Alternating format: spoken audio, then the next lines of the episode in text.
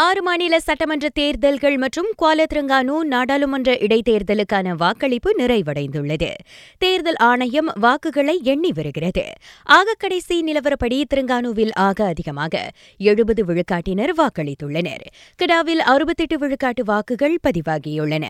கிளாந்தானில் ஐம்பத்தாறு விழுக்காட்டினர் வாக்களித்துள்ள வேளை பினாங்கில் அறுபத்தேழு விழுக்காட்டினர் வாக்களித்திருப்பதாக தேர்தல் ஆணையம் தகவல் வெளியிட்டுள்ளது. ஸ்லாங்கூரில் ஓட்டு விகிதம் அறுபத்தைந்து விழுக்காடாக உள்ளது. நகரிசு மிலான் அறுபத்தி இரண்டு விழுக்காட்டு வாக்குகளை பதிவு செய்துள்ளது.